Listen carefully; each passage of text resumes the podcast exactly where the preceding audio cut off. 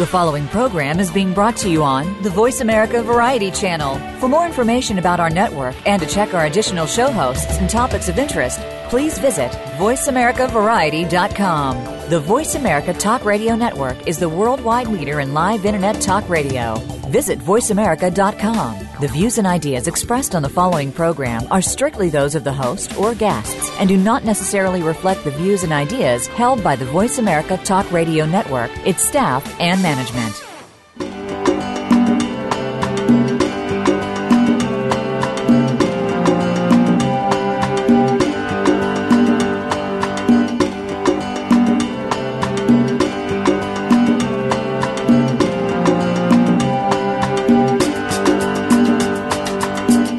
Save our wildlife, save the environment, save our world. It all starts with a little knowledge. Welcome to Our Wild World with Ellie Weiss. There is so much that's being done and can be done with help from specialists and marginalized community groups to you. We'll discuss the future of Africa, the wildlife, and the people, and show you how it affects the entire planet. Now, here is Ellie Weiss from the Wild Eyes Foundation. Good morning. I'm Ellie Weiss, and welcome to Our Wild World. It's important to be earnest. Earnest in what we do and in our intentions and how we are going to choose to live with each other and other life on Earth. It's become critically important to see that one of our eldest and long lived neighbors, the elephant, through a new lens that is not based solely on, upon our viewpoint. My guest today, Debbie McPhee, longtime animal advocate, has provided a way to do this through her poignant and factu- factually researched book, Through the Eyes of Being Earnest. The story of Ernest is a representative story of every elephant, a journey that reminds us, the reader, that we humans have a choice in whether or not we keep elephants, or any animal for that matter, captive. But the elephant, nor the animals, do not have that choice. So, without much further ado, I'd like to welcome Debbie McPhee. Hi, Ellie. Thank you so much for having me on. It's a pleasure to have you here. We, uh, Debbie and I, met at the PAWS conference when she walked up to me where I had a table and said, Hello, I'm Debbie. We're Facebook friends. It took me a few moments to gather my wits and put it all together, but of course you'd be at the PAWS conference. Your book, the dedication to Pat Derby and Ed Stewart, and the research included from so many of our friends, colleagues, and fellow conservationists, all gathered together under one roof. It's would have been impossible for you not to be there. And it's such a pleasure to have you here on Our Wild World. So I thank you and welcome. Um, let's begin by you telling us a bit about yourself. What propelled you to become interested in elephants? Um, I've, I've loved elephants my entire life. Um, I mean, who doesn't love elephants? And um, I think my awareness of their plight started when I skipped school in 12th grade in the 70s and I saw Lonely Nancy at the zoo all by herself, looking very sad. And um, I swore I was never going to go into another zoo again after that. And I didn't until I moved to San Diego and checked out the San Diego Zoo. And all where, the animals. Where, looked, one second. Where was Nancy? What zoo was this? The Washington Zoo. I'm sorry, the Washington D.C. Zoo. Okay. And um and she, I mean, her her sadness just haunted me, and I just thought, oh my God, I can. I zoos are, you know, I, it was just I was traumatized by it. And I went to college in San Diego and I checked out the San Diego Zoo because I had heard so much about it. And the animals looked just as sad there as any other place. So I never went back to another zoo again. That was my statement about the situation. And um, I, I um, found out about the elephant sanctuary in Tennessee. This is with Scott Blais? Right, and Carol Buckley, and was reading about all the different elephants and their stories and became just absolutely horrified that human beings could do that to one of God's creatures and started researching the matter. And, um, you know, I, I, would just read and read and read everything I'd get my hands on. And I would cry and cry and cry. And a girlfriend of mine, Gina, in San Diego, said, Debbie, you're not helping this by crying.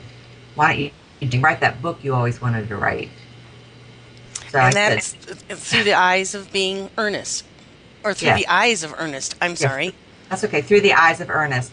And, you know, everything I read, people talked about how much the elephants affected them and how, you know, just how awesome they were and how they changed as human beings. And and it was all wonderful stuff. But I thought, you know what? I wonder how the elephants view us. And I started thinking about captivity from their point of view.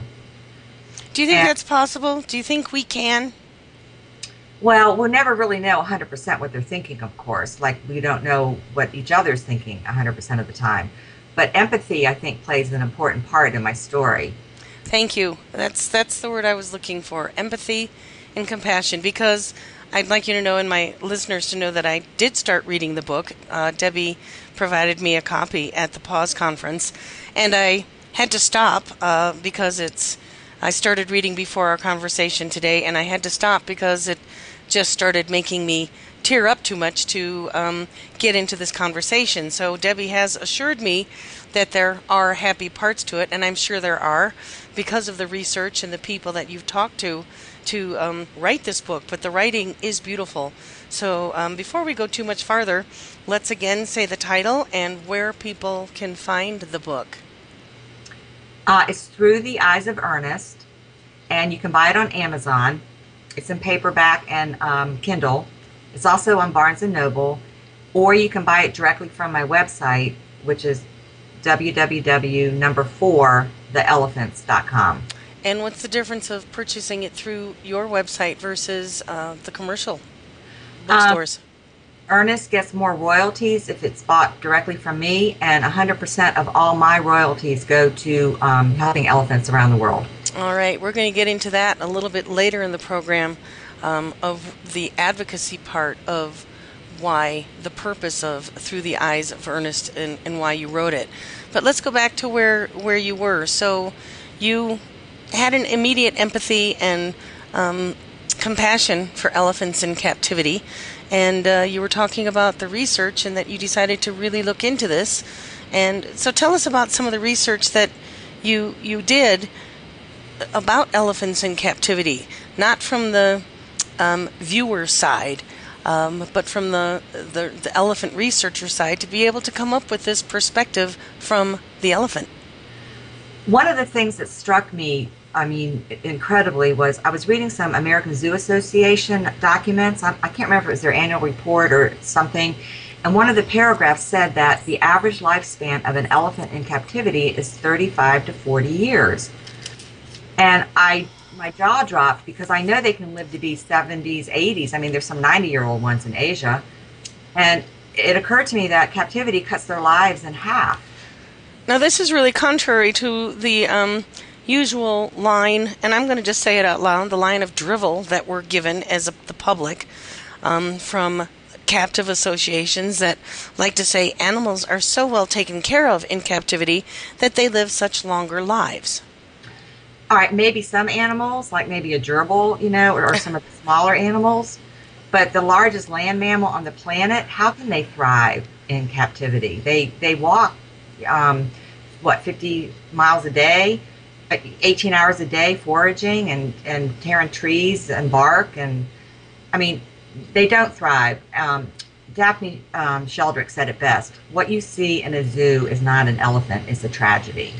Oh, that's very well put. And what you've just mentioned there, thriving, is a lot of what we've been talking about on Our Wild World lately since I attended the PAWS conference. Because, like you, I just sort of turned away from the whole captive issue because I didn't like what I saw there. It was not wild animals. They were representatives, some tragic representative, as Daphne said, of their wild cousins. So I, I didn't pay attention. But what you and Scott Blais and Pat, uh, excuse me, Ed Stewart, and everyone at the conference pointed out is this concept of thriving versus just surviving. So, of course, we can keep animals alive in captivity, but are they thriving? And as you so pointed out in what uh, the book Ernest is telling us, is that to thrive in captivity an is, is not possible for an elephant. This is the largest living land mammal that is mm, uh, evolved to be a continent shifter and shaper. How can it possibly be anything of what it is in a 50 by 50 cement enclosure, even if it's created to look like a habitat with eye candy? So I had to get my two cents in worth. We're on the same page.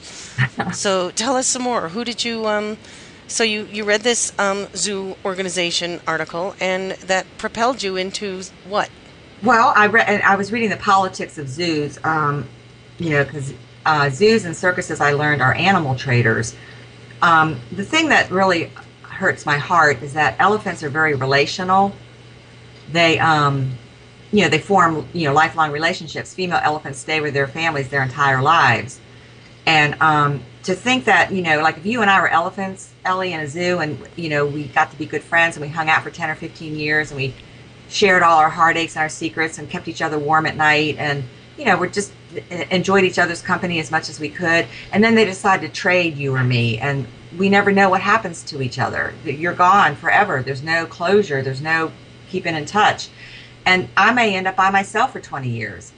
It's like facing a tragic accident in a human life where a car crash or um, a shipwreck or something happens that totally devastates your life and everything changes from that moment.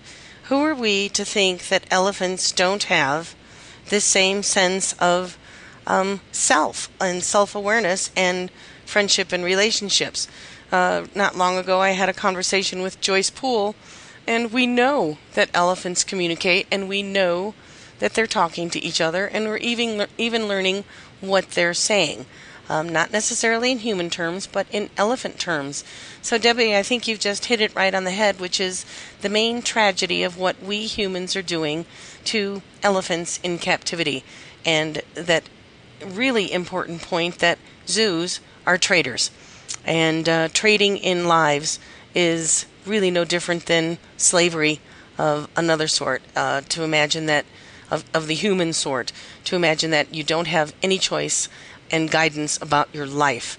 And uh, that is what I'd like our audience to consider today. Um, you just mentioned about how social and complex elephant lives are.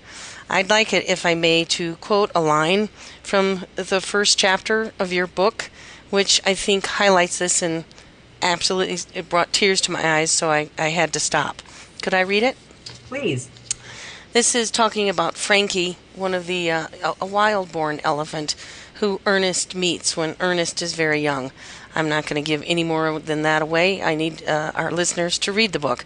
Um, so Ernest is talking and learning about Frankie, and uh, he's learned that Frankie was a wild-born elephant taken from his mother when he was three years old, and that Frankie understood Ernest's devastation all too well at being taken from his mother at three years old.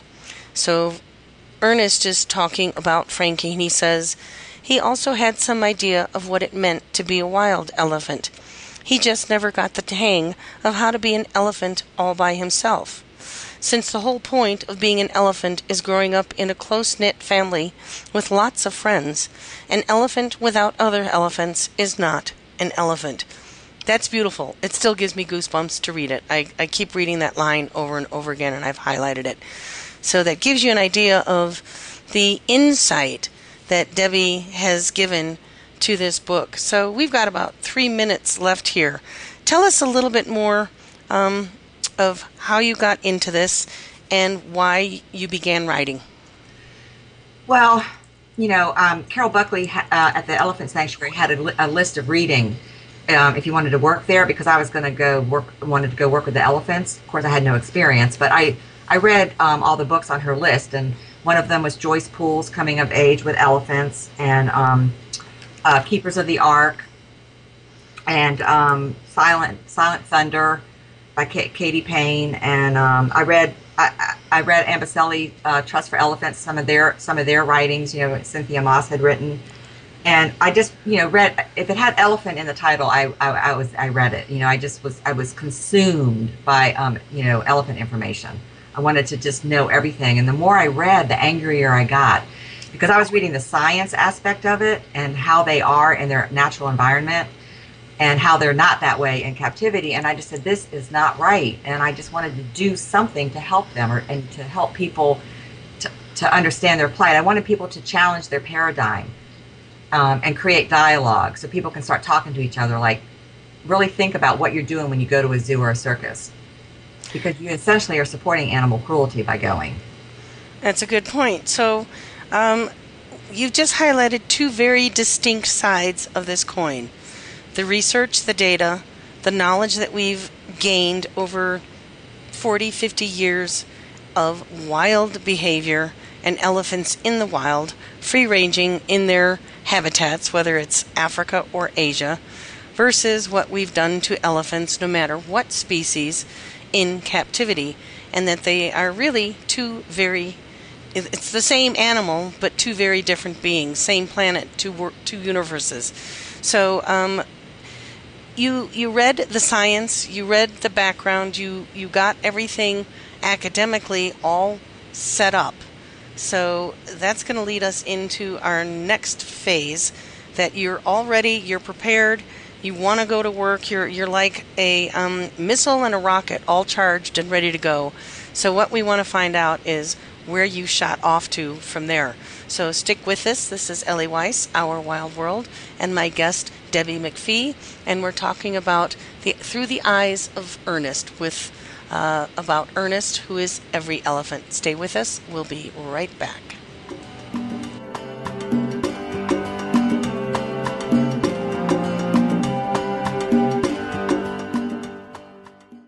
Wildlife.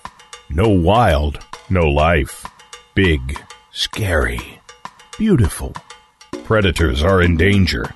Without them, our rivers dry up, our forests don't grow, our communities go hungry, our biodiversity crumbles. Wildlife drives our planet's ecosystems. The wild effect. It's in our hands. Ellie founded Wild Eyes Foundation because she loves Africa and to remind us that there are more harmonious and less destructive ways to live on our planet. She does this so we may be able to look inside ourselves and understand the deeper partnerships that connect us all, and to take responsibility for our lives and our Earth. Africa is one of our last remaining wild places and the origins of humanity. It is irreplaceable. Africa is at a crossroads, on the brink of possibilities. We can choose to let its wildlife be lost forever, or we can help save it. In Africa, it is still possible to make a difference. Visit us at www.wildeyes.org to learn how you can make a difference. We only have one Earth. If we don't care, who will? W I L D I Z E dot O R G. It's time to take a new look at some of life's changing moments. It's time to listen to an expert who has been there and can provide insight through experience, studies, and enlightening guests. Tune in to Illuminating Now, Lindsay's Life Secrets. Host Lindsay Levinson takes a look at relationships, parenting, health and wellness, divorce, depression, sexuality, philanthropy, and mental health. You'll look at everything you know in a different way. Illuminating Now. Lindsay's Life Secrets airs Wednesdays at noon Pacific, 3 p.m. Eastern on Voice America Variety. Boomers Rock Radio with Tom Mack is ready to entertain, enlighten, and educate. Our show is all about quality of life, fitness, mental health, nutrition, self improvement, finance, and more. As you grow older, you may actually have more questions. Tom is here to help. He'll invite experts from many facets of health, business, and life to bring the answers to you. Make Boomers Rock Radio your weekly stop on the Voice America Variety Channel every Monday at 6 p.m. Eastern Time, 3 p.m. Pacific. Join us and improve your life.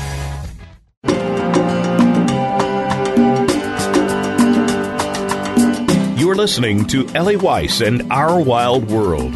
We want to hear from you. Call into the program at 1 866 472 5788. That's 1 866 472 5788. If you'd rather send us an email, please send it to wildeyes at wildeyes.org. That's W I L D I Z E at W I L D I Z E dot O R G. Now, back to our wild world. Welcome back. This is Ellie Weiss and my guest, Debbie McPhee, author of Through the Eyes of Ernest. And we've said so far that Ernest is a representative of every elephant.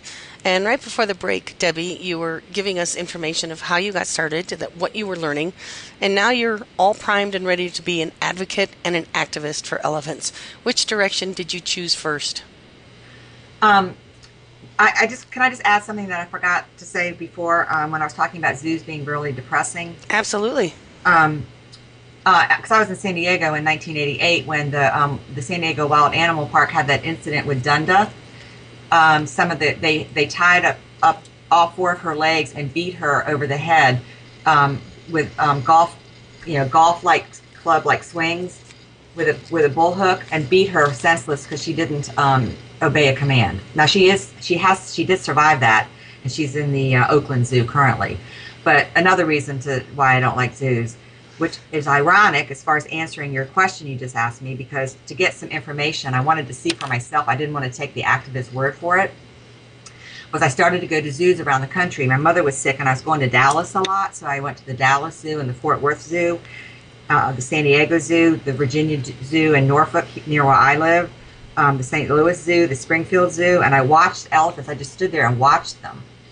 So and you're just, you're sort of sounding like Katy Payne here. You decided to stare the monster in the eye and look at what really look at what you hated rather than what so many people do, which is say, I can't stand that, turn away and talk to the hand. I don't want to know.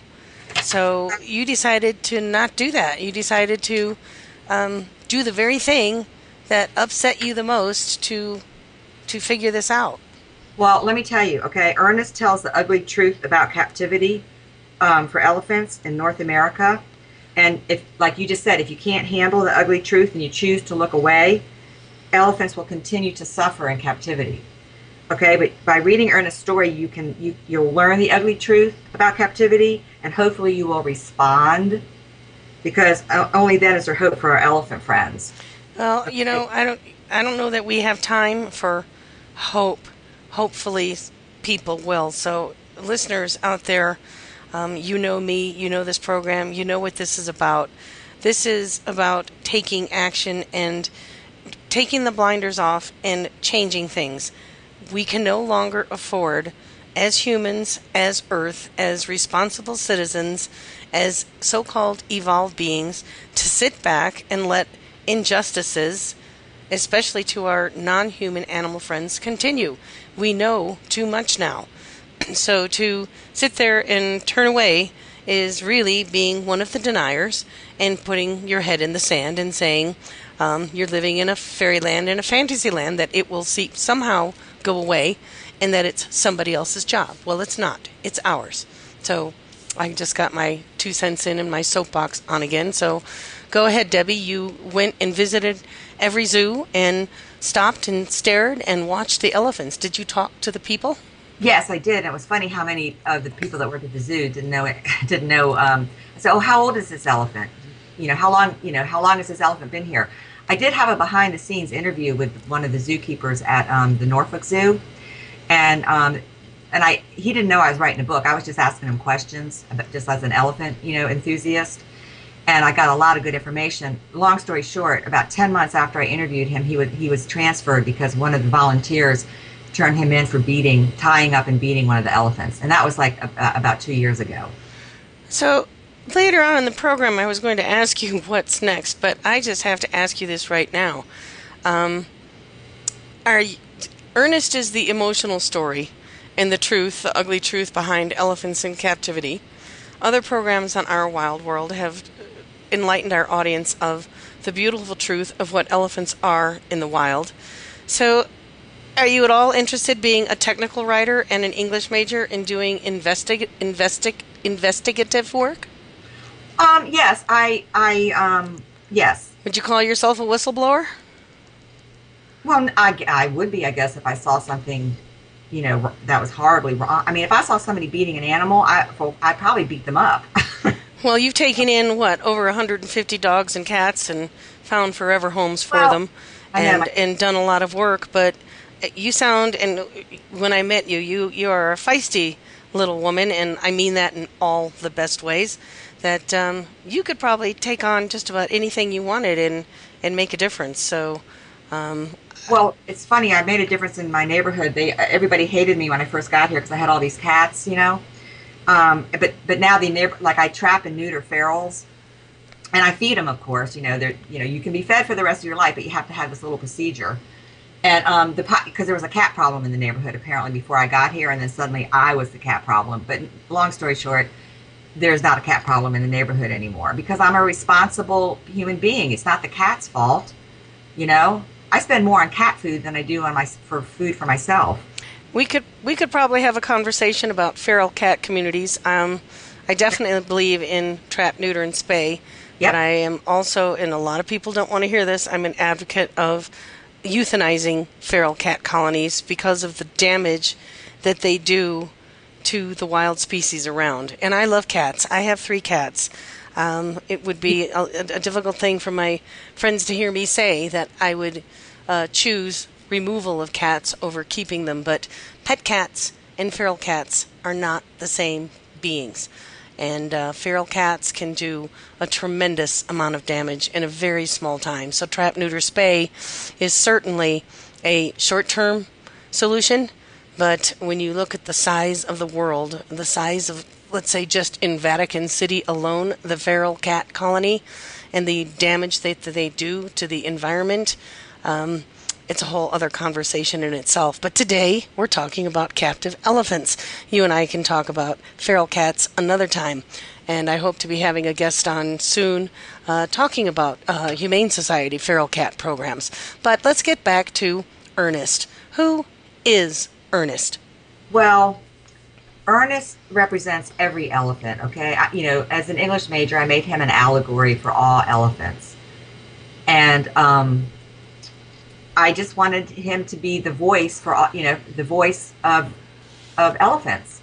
And obviously in my book my elephants speak English, of course, because that's what I speak. And you know, I again the empathy and the compassion thing, you know, as far as trying to imagine what it would feel like to be like they are. So I wanted to see them in the wild to compare them to the, you know, seeing them in captivity. And eh, there's no comparison. So where did you go? Where was your uh, first wild elephant experience? Um, I went to Kenya, and um, the first place we stopped was um, Sim- uh, Samburu. Did I say that right? Yes. And then we went to. Um, so is that up there with Iain Douglas-Hamilton? Yes. Okay. Save and, the elephants. I even applied for a job, uh, some research job to, to his organization. I had no experience, of course, but obviously I didn't get the job. But I mean, I was like, it's hard to transfer, you know, your knowledge and experience and your willingness into being a willing body and available to a research program. You know, it's hard to get. They want the experience, but how do you get it until you right. get out there?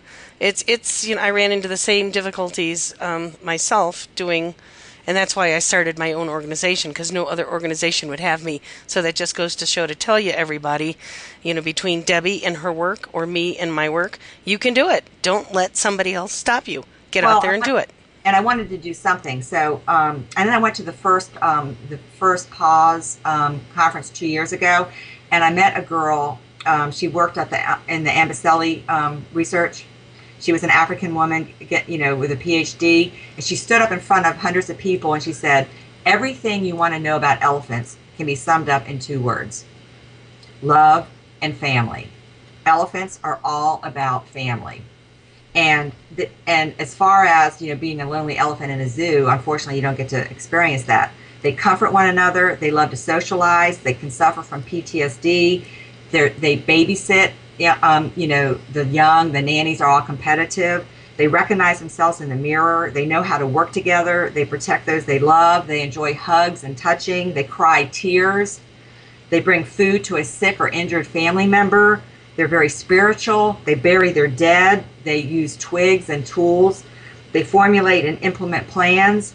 They can remember somebody for decades. And I try to put all of this in my book, you know, like to show what how awesome elephants are just in and of themselves. They communicate in a complex language that we will probably never be able to completely decipher. They have a cleverness that parallels our own. They are our intellectual equal, and they're different in form, yet an inner, they have an inner life that rivals our own. I'd And- say they're more than our intellectual equal. I'd say they are um, better than us, as Daphne Sheldrick says. They're just like us, only better than us. Because think of all we've done captivity, the stories you just related, the story Ernest relates in, in the book through the eyes of Ernest, the cruelty we have shown um, as a species to this magnificent species, and that they forgive us. They are so loving. And I put that in my foreword. We can learn a lot from our elephant friends if only we would listen. And I have to tell you, since I have been in this in the elephant world, I am a nicer person now. I mean, no, I mean I have more patience. I'm kinder. I'm more tolerant. I mean, elephants are the most patient beings on the planet. Well, when you're not running by the watch and you're not sitting there having to make time because time is money, life becomes a very different thing. And I think that's part of what humanity has lost in this uh, quest for Western civilization and wealth of, of currency. So, what was your first wow experience when you saw elephants in the wild? there was a group under a tree in the shade uh, with ba- with babies, you know, different different ages, um, but little, you know, well, little, little for an elephant, right? Yeah. And um, they had their backs to us, and we were in the we were in the Land Rover, and of course I was oohing and ahhing and just like, oh my god. And they knew we were there, and you know, for the most part, through the whole the whole trip, they they they live and let live. They're like, hey, you know, whatever, just do their thing. They don't bother us, we don't bother them. It's all about respect. And so these these mothers, they knew we were looking at them. They turned around, shoulder to shoulder, and said, "Hey, you want to see uh, you want to see an elephant in the wild? Well, here we are." And they just turned around and faced our Land Rover and let it. And they because they knew, I mean, they knew, but they kept the babies out of sight. They were they also wouldn't. The babies were behind the mothers. Which So they the- often do. A little bit of protection going on too. Absolutely. I'll tell you the one that really got me the most was um, uh, one of Daphne Sheldrick's ex orphans, Nancy. Uh, interestingly, her name was Nancy. Came back to the stockades to show off her newborn, and she had four, and she did it four times. And one time, her her her youngest had a snare wrapped around his back leg. It, he wasn't hurt, but it was like, he, you know, when he grew, it would have it would have hurt, right? Yeah. And she brought him back to the stockades because she knew her human family would help her.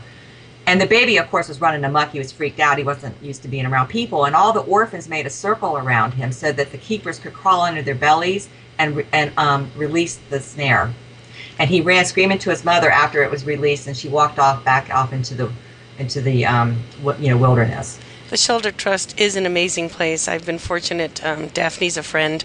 I've been there. Uh, Wildize has supported uh, the orphan uh, release sites up in northern Kenya at Ithumba and down at the Voi site. Uh, we did a lot of work up at the northern release site in uh, Tsavo North, Ithumba.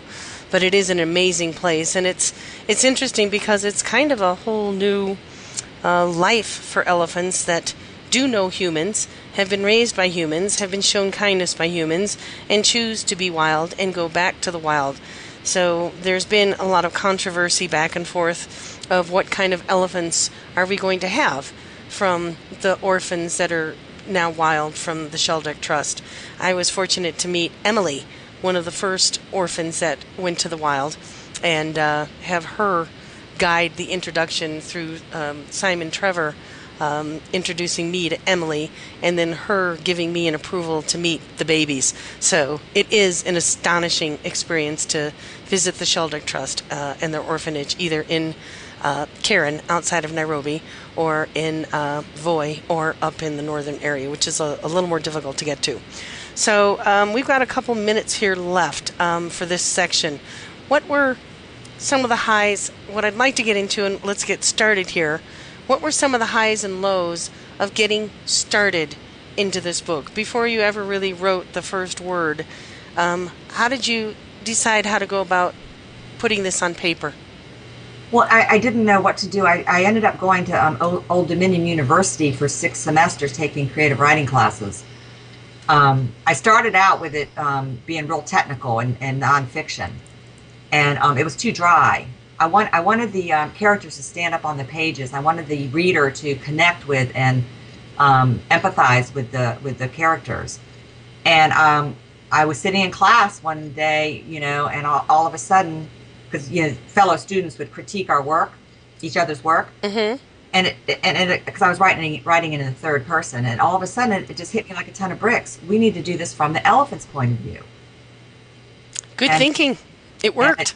Yeah, and I then that's where I started. Was you know it was Ernest's story. It was how it's about. It's my book is about us humans from the elephant's perspective.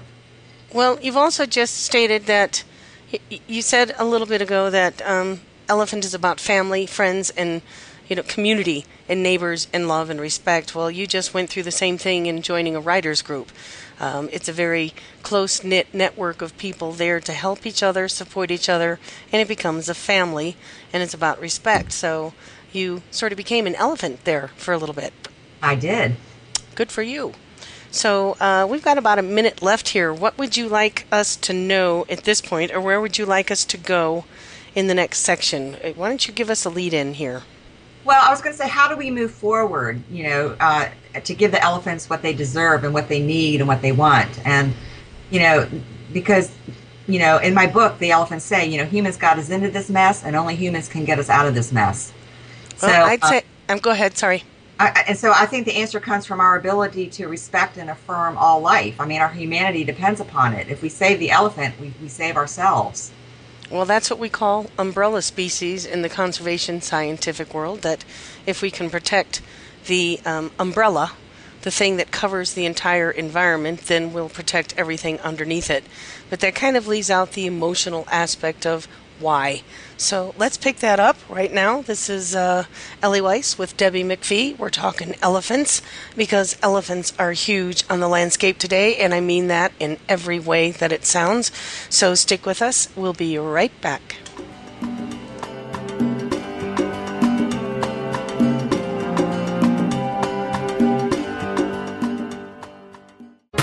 Dance Talk Radio has come to Voice America. Join host Tracy Marciniak and her celebrity guests every week for a show that takes you inside the world of dance. What's it like working with stars like Katy Perry and Taylor Swift?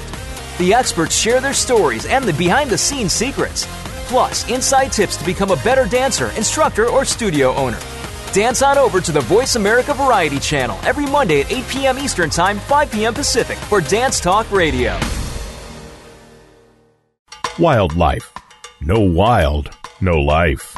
Big, scary, beautiful. Predators are in danger.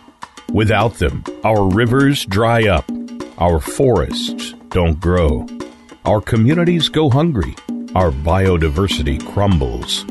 Wildlife drives our planet's ecosystems. The wild effect. It's in our hands. Ellie founded Wildize Foundation because she loves Africa and to remind us that there are more harmonious and less destructive ways to live on our planet. She does this so we may be able to look inside ourselves and understand the deeper partnerships that connect us all and to take responsibility for our lives and our Earth. Africa is one of our last remaining wild places and the origins of humanity. It is irreplaceable. Africa is at a crossroads, on the brink of possibilities. We can choose to let its wildlife be lost forever, or we can help save it. In Africa, it is still possible to make a difference. Visit us at www.wildize.org to learn how you can make a difference. We only have one Earth. If we don't care, who will? W I L D I Z E dot O R G.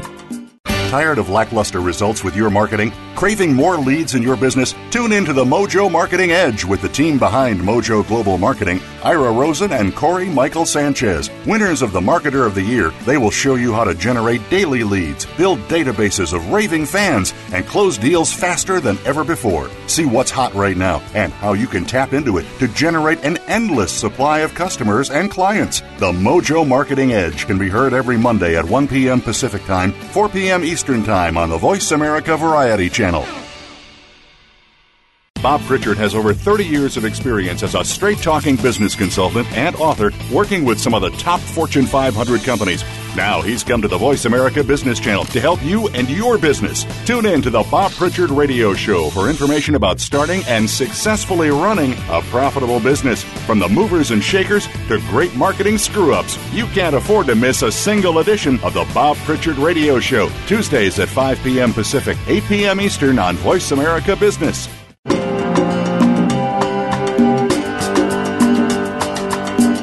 You're listening to Ellie Weiss and Our Wild World. We want to hear from you. Call into the program at 1 866 472 5788. That's 1 866 472 5788. If you'd rather send us an email, please send it to wildize at wildize.org. That's W I L D I Z E at W I L D I Z E dot O R G. Now, back to our wild world. Welcome back. We're having a rather intense and emotive discussion today about elephants. I don't often get to really get in with my guest and put in my own two cents worth and my own strong philosophical and um, beliefs about wildlife, but with Debbie, it, I'm able to do that because we have this um, this co-passion, this similar passion. So, Debbie, uh, during the break, you had said you'd wanted to uh, let our audience and our listeners in on a passage from the book. I would love to hear that. Well, thank you. Um, I just wanted to, to um, share, I don't want to give away too much of the plot, but I wanted to share just how important um, it was for Frankie to, um, you know, have his family. The days flew by as all things began to feel familiar. There exists a knowingness I cannot put into words. We delighted in our connection to each other, the forest, and our newfound elephant society. We knew intuitively we belonged to something much larger than ourselves. It felt good to be alive. As we bonded and became an elephant family, I began to truly understand how important it was for Frankie to remember his family and his life in the wild. His memory of them and their love kept him from going insane. Now, as part of an elephant society and living as a family, when I imagined his old life, I could actually comprehend his love for his family and just how much he desperately missed them. He ended up in a strange land, far, far away from his home and all he knew, yet his dreams must have seemed so real he could have almost touched them. He thought he could bend the entire universe with the force of his will and see his family again. If only he could have. At times they seemed so close he could almost grab hold of them, Yet each day they eluded him, so with every tomorrow he ran faster, trunk stretched out farther, his huge heart breaking, only to dream again another day. When he finally grasped he would never see his family again and his dreams were already behind him, far across the ocean in the vast shadows of his memory, he lost his resolve to live and lay down to die. If I had read that before we started this conversation, I don't know that I could have um, uh, done this without crying because that just brought tears to my eyes. And it brings up an important point the psychological aspect of knowing. And a lot of people would maybe say it's best that they didn't know they were from the wild. Wouldn't it be better if they didn't remember? And I think perhaps that's where a lot of our science and our zoo mentality, captive mentality, in thinking that these animals are less than we are, that they don't have feelings, that they don't remember or aren't capable or have the capacity, makes it easier for us to not think of a passage like that. And you can't read a passage like that and not be moved. Um, because they do have dreams. It brings tears to my eyes. So, uh, they do dream. They do dream. And I think that's what we need our listeners and people to understand is that Life on Earth is about more than us. Oh my God, you got that right.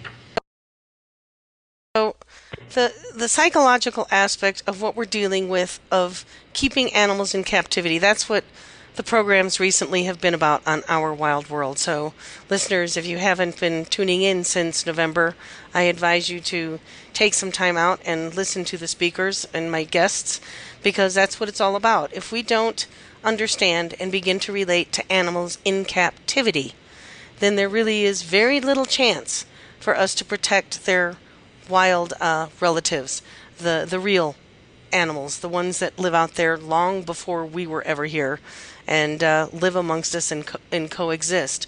So, Debbie, um, obviously, with that passage, uh, this might be a redundant question.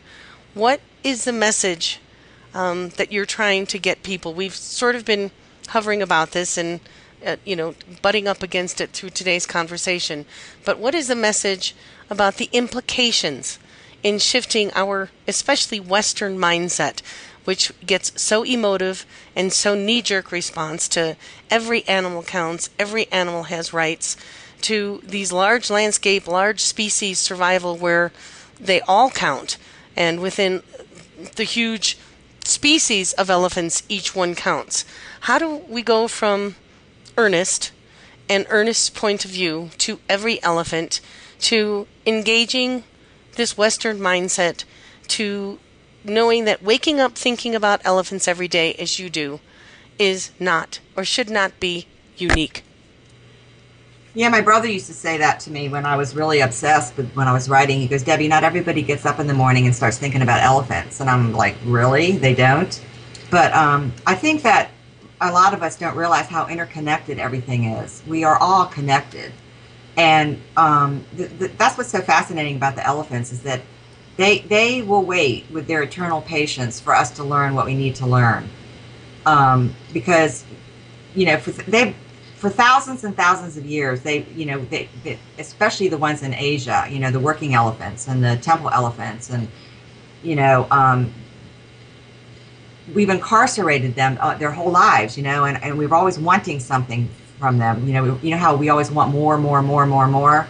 Mm-hmm. And it's impossible for us to recreate nature and return them to their families in the wild and, and we can't remove the injustices and the damage that we that captive elephants have endured for thousands of years and we just can't open up the cage and set them free either but we can give them a dignified life you know and like live and let live um, ernest the, the reason i wrote the book was because I told, I told you i wanted to create dialogue and empathy and i wanted people to challenge their paradigm and listen with their ears and their heart and their mind and their soul. I mean, our elephant friends have as much of a right to be here as we do.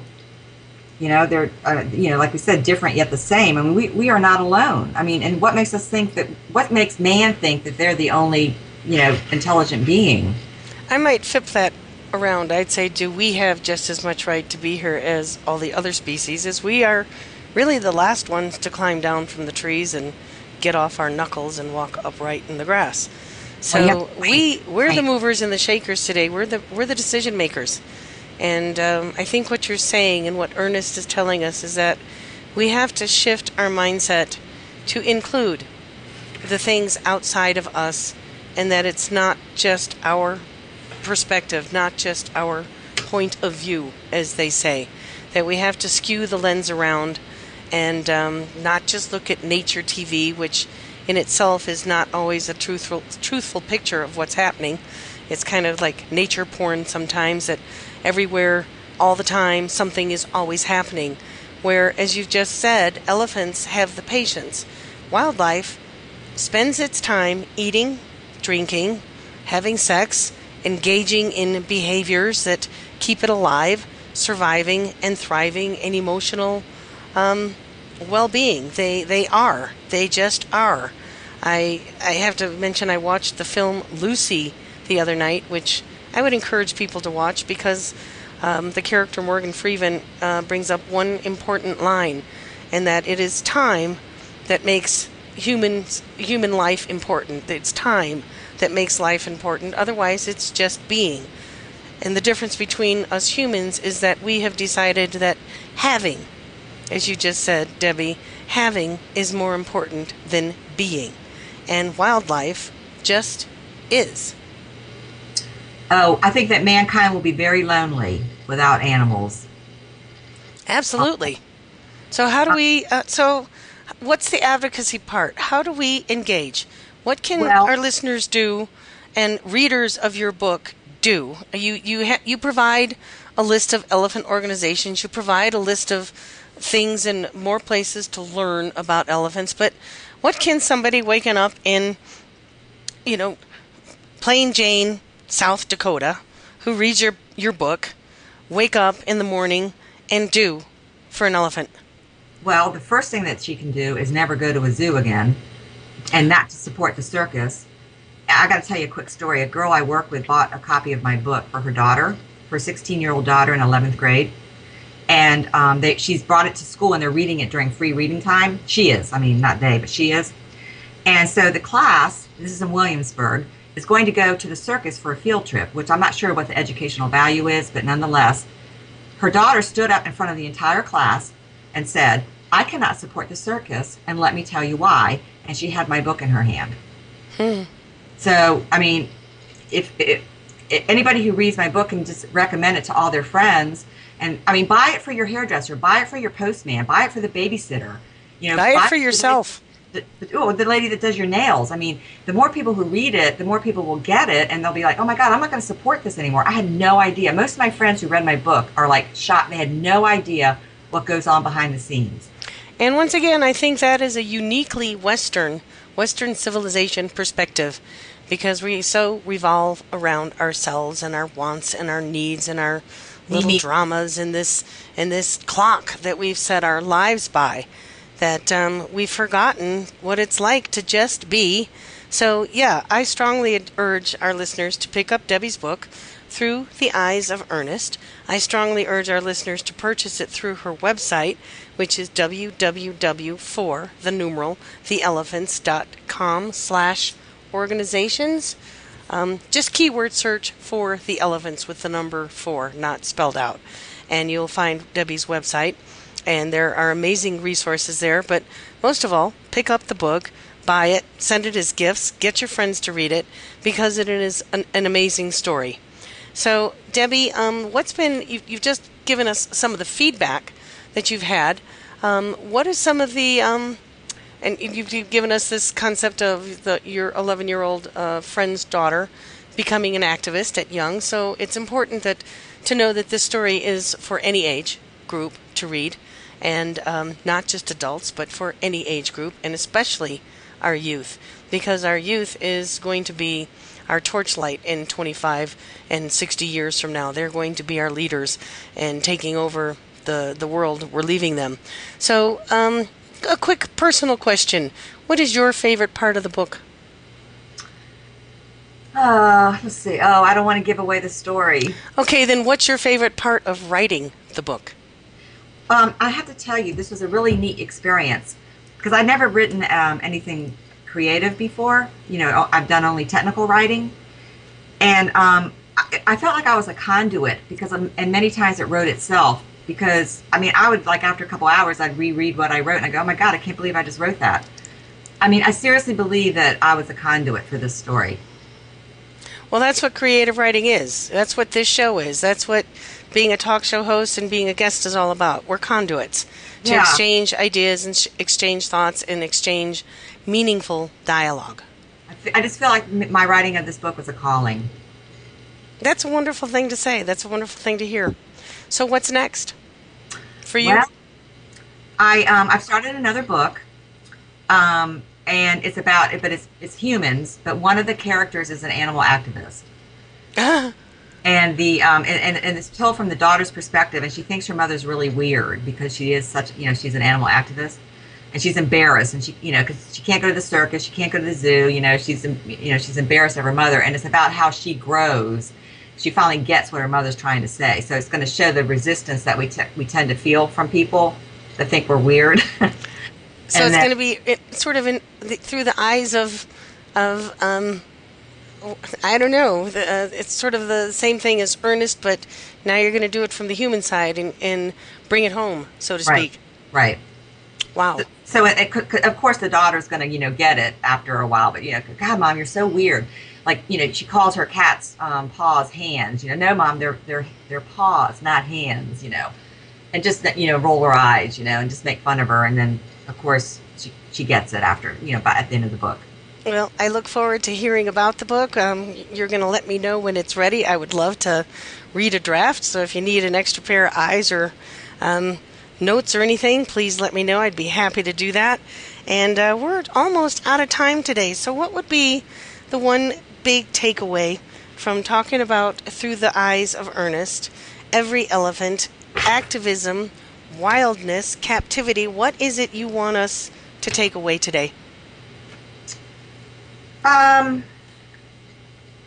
uh, yeah, unfortunately for the elephants, you know, they're not on, like we talked about earlier, they're not on most people's radar. They're not a priority, but um, they, they need to be. I mean, we. It's kind of hard to believe how difficult, how, you know, that elephants are not on people's radar today with how much they are in the news between wildlife trade, traffic, illegal traffic, trafficking, poaching wars. Um, it's kind of hard for me to believe that people don't know, but you're right, they don't. So, how do we get them to know? I, I just have to keep talking and, and, drive people crazy, I guess, because I mean, the only way that, this is what I want to leave people with. Um, how, like I said, how do we move forward to give the elephants, you know, what they deserve, you know? And um, the answer comes from our ability to, to, respect and affirm all life, and that, and um, you know, elephants are an amazing, amazing, amazing species. So and if you if you we'd never get a chance, if so, we're not going to go to the zoo because we refuse to engage in captive behavior and supporting that. If you don't buy a ticket, then they can't sell it. And we're not with elephants in the wilds. They're not native to here. The only place we'll see them here is in a sanctuary, a roadside zoo, or um, captivity of some sort of another. Then how do we engage people to respect? Do you think it needs to start by respecting? You said you became a better person, more patient through writing this book and all your studies of elephants. Do you think we need to learn to re- respect each other? Grow a little well, patience for each other? Look at man's inhumanity to man, you know? I mean, I guess, you know, we should start there because um, th- there's life is short and life is precious. And like I said, we're all interconnected and we need to just get over ourselves I, I, guess I don't. I don't even know how to answer that question. I'd say that's a really good answer. Get over ourselves. We are not number one. We are not the end all and be all and summation of life, and that's sort of what the film Lucy led to. It's certainly what Through the Eyes of Ernest leads to, and certainly what this conversation today with Debbie has led to. There are magnificent species uh, of life and diversity on this great blue spaceship called Earth we are but one, we are a young one, and we still have a lot to learn. So maybe it's time we grow up and learn what humanity is all about. So, unfortunately, we are out of time today. Debbie, thank you so much. It's been a lively and engaging conversation. Thank you, Ellie. Thank you. It's a pleasure to have you here. So, once again, pick up Through the Eyes of Ernest. It's available at Amazon.com, Barnes & Noble, and through Debbie's website, www for the numeral theelephants.com. And the uh, 100% of all royalties go to helping elephants, and you'll find uh, those resources at the back of the book, or better yet, pick up, uh, log on, and go online, find Debbie's website. Ernest, you can keyword search through the eyes of Ernest, and it will get you right there. And contact Debbie. You can make a difference. One book has made a huge difference already. So uh, that's it for today. This is Ellie Weiss with my guest Debbie McPhee, and this is Our Wild World. Thank you again for joining us this week. Be sure to tune in next Monday at 11 a.m. Eastern Time, 8 a.m. Pacific Time for another edition of Our Wild World with your host, Ellie Weiss, on the Voice America Variety Channel. Think about living with wildlife during the coming week and what you can do right now. Thanks again for listening to the preceding program brought to you on the Voice America Variety Channel. For more information about our network and to check out additional show hosts and topics of interest, please visit VoiceAmericaVariety.com. The Voice America Talk Radio Network is the worldwide leader in live Internet talk radio. Visit VoiceAmerica.com. The views and ideas expressed on the preceding program are strictly those of the host or guests and do not necessarily reflect the views and ideas held by the Voice America Talk Radio Network, its staff, and management.